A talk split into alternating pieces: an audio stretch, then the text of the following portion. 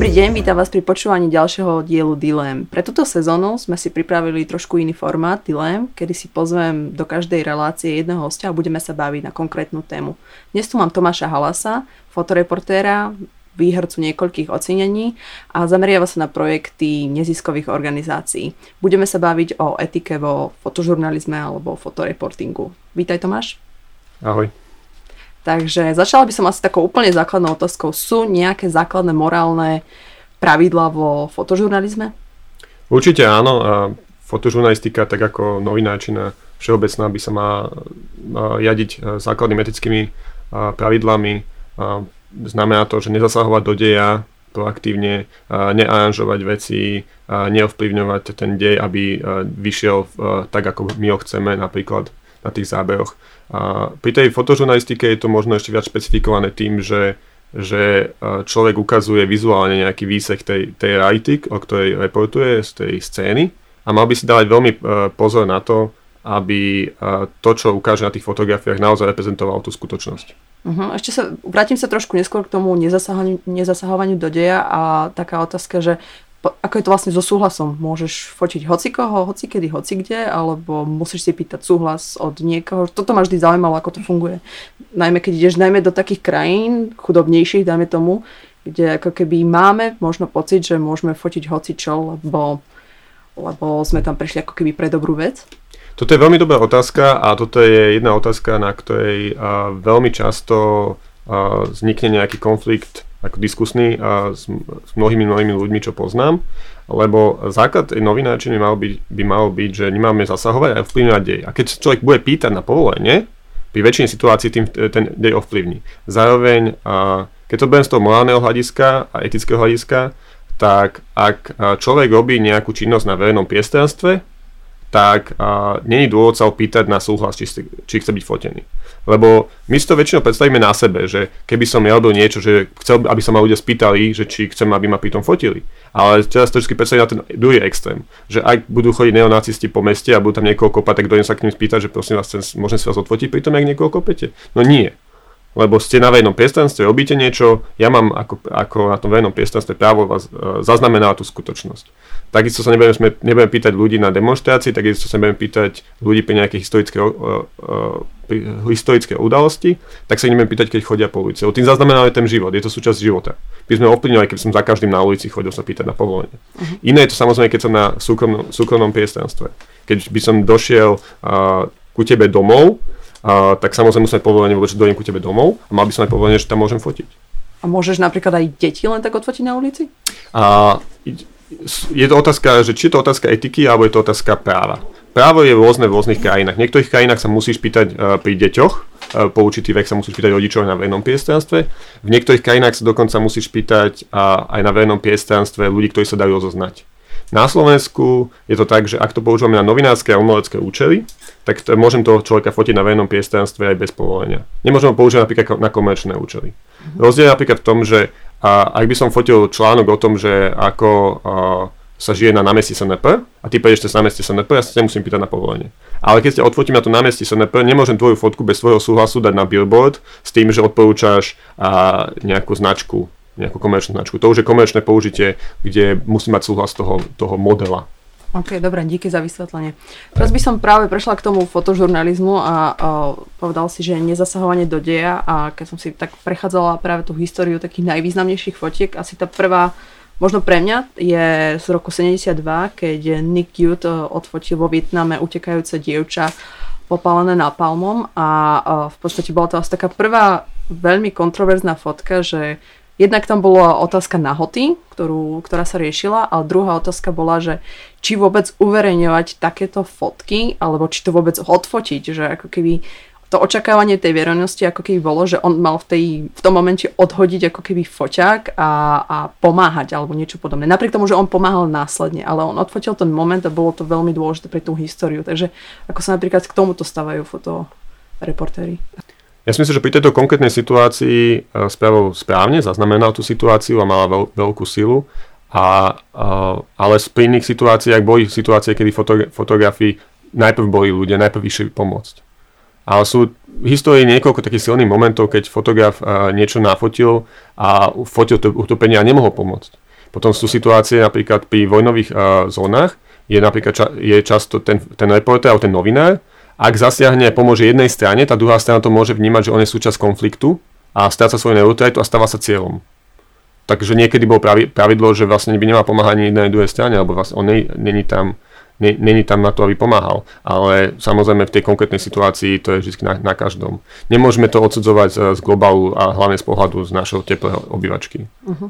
No, ďalšia taká fotografia bolo Hľadujúce dieťa a sup. To je z roku devätnásťstodeväťdesiattri. Kevin Carter odfotil v Sudáne takéto dieťa a tam mu opäť vyčíta, bolo mu vyčítané, že ako keby pomerne dlho sedel a sledoval, čo ten sup urobí, čakal, či odletí alebo, alebo niečo podobne. Nakoniec ho odohnal, ale takisto bola to silná fotografia, vyhrala, vy, vyhral Pulitzera za tú fotku a, a to die, tomu dieťaťu sa podarilo dojsť do centra pre výživu, dokonca prežilo. Ale vlastne bola to veľmi silná fotografia, kde myslím, že aj on nakoniec mal nejaké psychické problémy z toho, z toho celého... On sa zabil. Á, dokonca. On spáchal samovraždu. On mal toľko tej kritiky, dostával pri každej tej situácii, že on nakoniec spáchal samovraždu. Takže... A mňa fascinuje, že, že koľko ľudí viac trápi to, že či on pomohol, nepomohol, ako to, že koľko iných detí, ktoré boli ďalej, tam umierali ďalej a a nikto sa o to nezaujímal, že, že ono je to naozaj z, z tepla domova, keď si človek predstaví, že vyjde pred svoj, uh, svoj teplý byt a tam uvidí nejaké dieťa na ulici, tak ide mu hneď pomôcť, ale je iná situácia, keď tam máte tisíc detí okolo a vy viete, že nemôžete mi každému pomôcť a chcete to aspoň dokumentovať, ale ty, a títo ľudia, akože nikto nechodí, aspoň nikto normálne nechodí fotiť takéto niečo, kvôli tomu, že by ho to bavilo, že by sa v tom vytešoval. Si myslíš, že to je jeho úloha? Myslíš, že by to malo byť zdokumentované? Myslíš, že by to ľudia mali vidieť? A, a ono sú to naozaj tie ťažké tie situácie a naozaj nie je náhoda, že väčšina fotoreportérov, ktorí vidia takéto situácie, ktorí chodia do tých vojnových zón, majú potom posttraumatické choroby, majú psychické poruchy z toho, lebo to sú ťažké situácie a naozaj proste niekedy nemôžete pomôcť a jedine, čo vám zostáva, je zdokumentovať a ono akože tak človek tam nemôže dojsť takým idealistickým predstavom, že on tam donesie a všetkých zachráni. Akože dojde tam so svojimi uh, dvoma litrami vody, dojde tam so svojím jedlom a teraz ho dá prvému dieťaťu, druhému dieťaťu, jasné. Ale potom akože veď on už nemá, on musí ísť preč a nemôže dokumentovať. Čiže sú to niekedy ťažké situácie. Ja našťastie som v takýchto situáciách nebol, ale akože viem, že to sú ťažké etické otázky, ale en, ak sa hovorí na konci dňa, človek musí tam spraviť tú svoju misiu, zdokumentovať, čo sa tam deje a niekedy je to aj tak, že proste človeku každým nepomôžete. Ani my tu nemôžeme pomôcť, nechoďme po ulici, nepomáhame úplne každému, čiže robíme tú svoju prácu, čiže áno, ideme do, do práce, uh, večer dáme našim, našej rodine nájsť, keď vieme, že na ulici sú ľudia, ktorí majú čo jesť.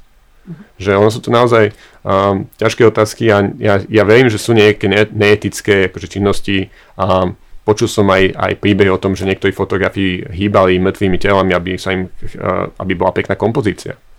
Akože to je, to je hyenizmus, aj keď tá fotografia potom je silnejšia, to je jednak, čo toto je, je neetické konanie, ale vždy to uh, ježme konkrétne a hlavne to ježme z toho pohľadu tej situácie. Uh-huh.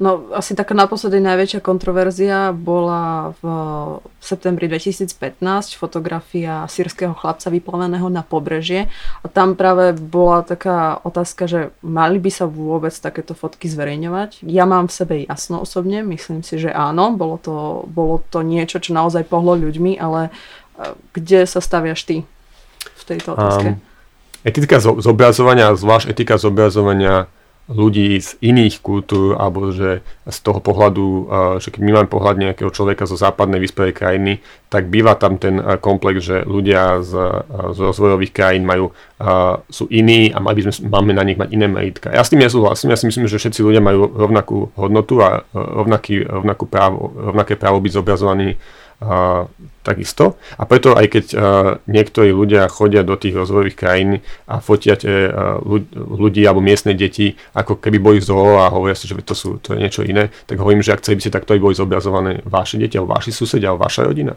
A to je napríklad zo, zobrazovanie náhoty pri niektorých kmeňoch alebo zobrazovanie chudoby.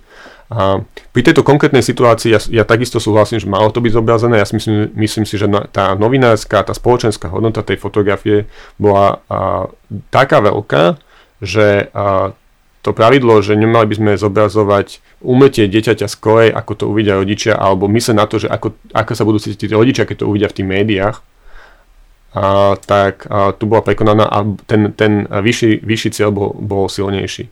A ja si myslím, že tá fotografia mala tak silný, silný vplyv na tú verejnú mienku, že sa to ako ukázalo ako správne. A potom, ak môžeme, ešte jeden taký silný príklad z nášho blízkeho okolia bol ten prípad, keď a, a, tu za hranicami našli tú dodávku plnú a, utečencov, ktorú, ktorú, z mŕtvych utečencov. A vtedy vlastne bola tá diskusia, že či nový čas a niektoré rakúske médiá mali zobraziť fotografiu, vlastne, jak, bol, jak bola tá dodávka otvorená a boli vidieť mŕtve tela. A vtedy bola v tom veľká kontroverzia, alebo väčšina médií tam došla neskôr a mali vlastne iba tú dodávku zvonka. A všetko, čo vizuálne reprezentovalo tú smrť, tú, nie, tú tragickú smrť toľkých desiatok ľudí, bola vlastne iba fotografia dodávky zvonka s, s nejakými reklamnými nápismi.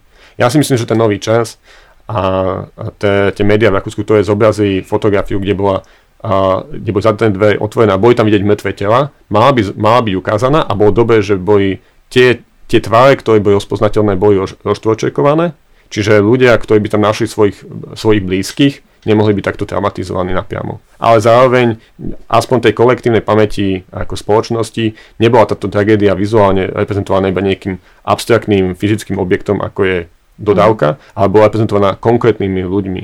Lebo niekedy proste treba vidieť tú krutú realitu, tak ako pri fotografiách Osvienčimu a a z koncentračných táborov, aj keď to bolo veľmi desné a nebolo, tí ľudia, nevyz, tí ľudia ktorí prežili, uh, vyzerali v strašnom stave, ale stále bolo dôležité ukázať aj tak, aby tá kolektívna pamäť nebola iba o tom, že nejaké budovy, kde sa niečo dialo. Áno, toto mi práve napadlo, že uh, ak by sme, už je to pomerne veľa rokov, v podstate vyše sedemdesiat rokov od, uh, od konca druhej svetovej vojny, že verili by sme dnes, alebo zaoberali by sme sa tak veľmi uh, hrôzami druhej svetovej vojny, keby sme nemali tie fotografické zábery. Pretože je niečo iné uh, vidieť ako keby nejaký natočený film, tam je tomu Schindlerov zoznam, ale vidieť tie fotografie, tie hrôzy, ktoré ako keby, keby sme, keby sme dnes natočili, nie, uh, odfočili niečo podobné, tak je to ako keby opäť tá kontroverzia, či to zverejňovať alebo nie. Ale chodíme sa na to pozerať, vidíme tie fotografie, ako keby len vďaka nim máme naozaj tú hrôzu, dokážeme ju ako keby lepšie prežiť, alebo ako to mám povedať? To, to... Vizualizácie, áno. Uh, súhlasím, že keď si človek predstaví, že jak strašne musela vyzerať Európa počas, uh, počas uh, moru, keď, uh, ja neviem, tretina Európy zomrela na infekčnú chorobu, to musí byť strašné vizuálne obrazy. A my o tom máme iba nejaké malby. Ale nemáme s tými malbami takú empatiu. A ešte to je ďalej. Čiže aj tá, ten, tá úloha času, ale aj úloha toho zobrazovania. Zároveň a dnešná doba je viac vizuálna, ľudia sú bombardovaní vizuálnymi vnemi a tým sa stávajú menej citlivými.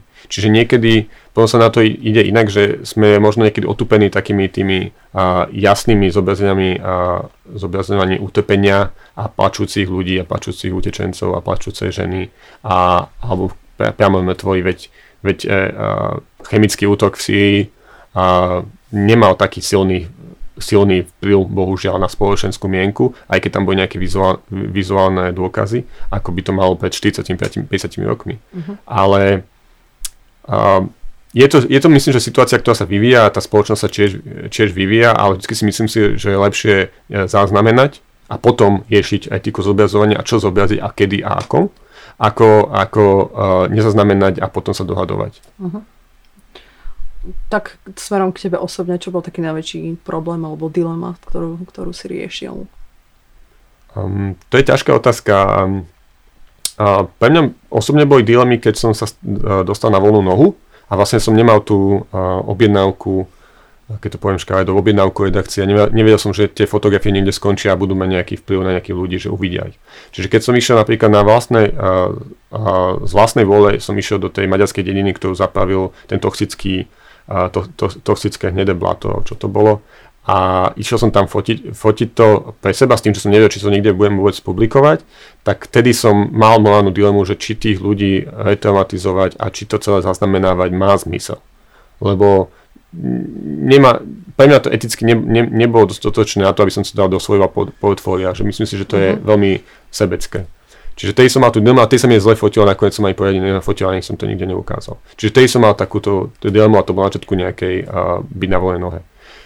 Potom uh, našťastie často, keď som robil nejaké sociálne príbehy, kde som tých, s tými ľuďmi robil rozhovory a pýtal som sa ich na nejakú ich situáciu, ktorá bola ťažká, alebo prechádzal som s nimi nejakú traumatickú skúsenosť, tak je tam ten prvok traumatizácie.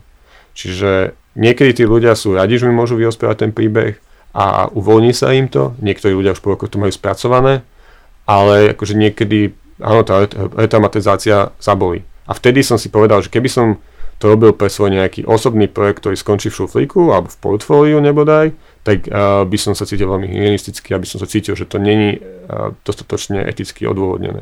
Ale vďaka tomu, že som to robil v spolupráci s mimovládnym sektorom a vďaka tomu, že som vedel, že ten konkrétny príbeh tej konkrétnej rodine pomôže, alebo pri iných uh, projektoch, že bude to mať nejaký vplyv na verejnú mienku, tak tej som si to vedel uh, eticky sám pred sebou ospravedlniť a zároveň som to vedel ospravedlniť tým ľuďom a vždy som s nimi hovoril, že aký je ten dôvod. Uh-huh. Vždy je dôležité ten dôvod. Uh, určite sú ľudia... Um, a ja verím, že ich minimum, ktorí idú do nejakých vojnových zón alebo idú do nejakých uh, extrémnych chudob, kvôli tomu, aby sa dali do portfólia, aby ukázali, aký sú cool a že boli v také ťažkej veci a, a uvideli takéto ťažké zlo a teraz to vystavia v galérii. A ja si myslím, že to nie, toto myslím si, že nie je etické. Myslím si, že nie je etické ísť niekam do, do nejakého slamu v Afrike a zaplatiť si všetky tie cesty a potom to nafotiť a dať to do galérie, kde to uvidí päťdesiat ľudí a bez nejakého vplyvu, že akože používať to ako svoje plátno zaznamenávací a ako pekné vizuálne. Ja si myslím, že ten dosah je, je pritom dôležitý. Že ty, nemáme tým ľuďom platiť, lebo respondent, respondentom napríklad sa nemá platiť a nemá sa im ani sľubovať pomoc, keď mi človek nemôže pomôcť.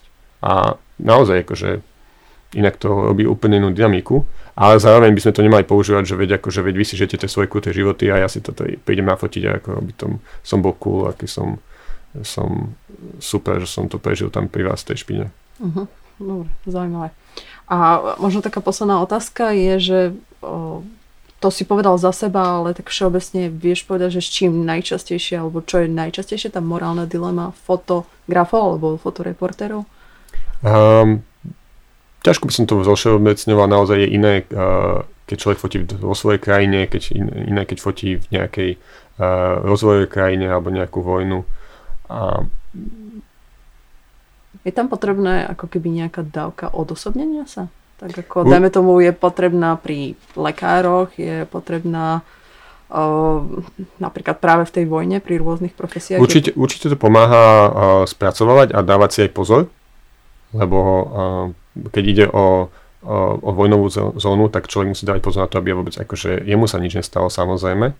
A musí tam tú, tú empatiu a, a možno akože potlačiť v týchto situáciách a byť realistický, že čo môžem a čo nemôžem spraviť. Lebo dojsť tam a akože nechať sa zastreliť kvôli tomu, to, to nedá, nemá žiadny zmysel, takže mŕtvych je všade dosť uh-huh. vo vojnách. A my, myslím si, že v takej nejakej domácej krajine je najviac tá otázka toho pozovania, že novinár by nemal pozovať, zároveň akože tá, tá, tá dilema, že nejaká situácia sa stala, a nejaká nekonfliktná situácia sa stala a ja som nezaznamenal, nestiel som to zaznamenať, je etické, aby som povedal tomu človeku, že niekto pre mňa spraví ešte raz. Uh-huh. Napríklad tam pri a, videu, pri kamerách a, sú trošku iné etické štandardy, že sa ráta, že napríklad keď robíme o nejakej rodine a potom aby z troch uhlov natočiť, ako umýva jad, tak tá, jad, tá rodina bude kvôli mne umývať jad trikrát dlhšie. Ale pri nejakej normálnej reportáži, žurnalistike by som nemal hovoriť ľuďom, že správte mi toto ešte raz. Je to moja chyba, že som to nezaznamenal, ale nemal by si to spraviť ešte. Toto sú myslím, že dilemy, ktoré sú najčastejšie a veľmi to treba vysvetľovať tým začínajúcim fotografom, že to nie je OK, že aj keď sa to stalo, povedať tým ľuďom, že, sa, že to majú nahrať ešte raz, lebo už to potom môžeme robiť všetko. A potom je otázka postprocesu, Photoshopu. Že bohužiaľ, ja myslím si, že to je horšie s novou generáciou, si myslia, že veď to nevadí, keď tam dám nejaký konárik preč alebo ten pohárik preč, veď nemením o objekt, ale je to zásah do reality a ak tá fotografia nie je vyslovene jasne čitateľná, že je pozovaná, ako pri pozvanom portréte, to vidí, že som to, tú fotografiu pozoval, alebo ten človek sa mi usmieva nastavený, tak ak to nie je hneď jasné, tak nič by som nemal meniť. Uh-huh. Aj keď fotím portrét v akcii, tak ja by som mu ten kvetinač z hlavy akože nemal dávať za, za ňoho preč, lebo je to zásah do reality. Uh-huh. Sú to veľmi, je to, je to komplexné, ťažké otázky, ale základ je, že nemal by som zaznamenať niečo, čo tam nebolo, a nemal by som aranžovať ľudí, nech robia niečo. A sa, samozrejme iné, keď som novinár, iné, keď fotím pre mimovládnu organizáciu. Keď fotím pre mimovládnu organizáciu a, a fotím ich, ich fotografie, ako niečo robia, tak si ich napozorím. Poviem im, že prosím vás, posunte sa mi o meter doprava, lebo mi tam zavádza niečo v pozadí. Lebo to vím pre nich. A nehovorím, že to je žurnalistika. To sú naozaj promo materiály pre tú organizáciu, ako niečo robiť. To je úplne v poriadku. Ale keď som tam došiel ako novinár dokumentovať, čo robí tá organizácia, ja nemôžem im povedať, že počúvate, keď sa im pohnete viac doľava, tak to bude lepšie vyzerať. Lebo už by som zasahoval do toho deja, už by som nebol novinár, už by som bol aktivista.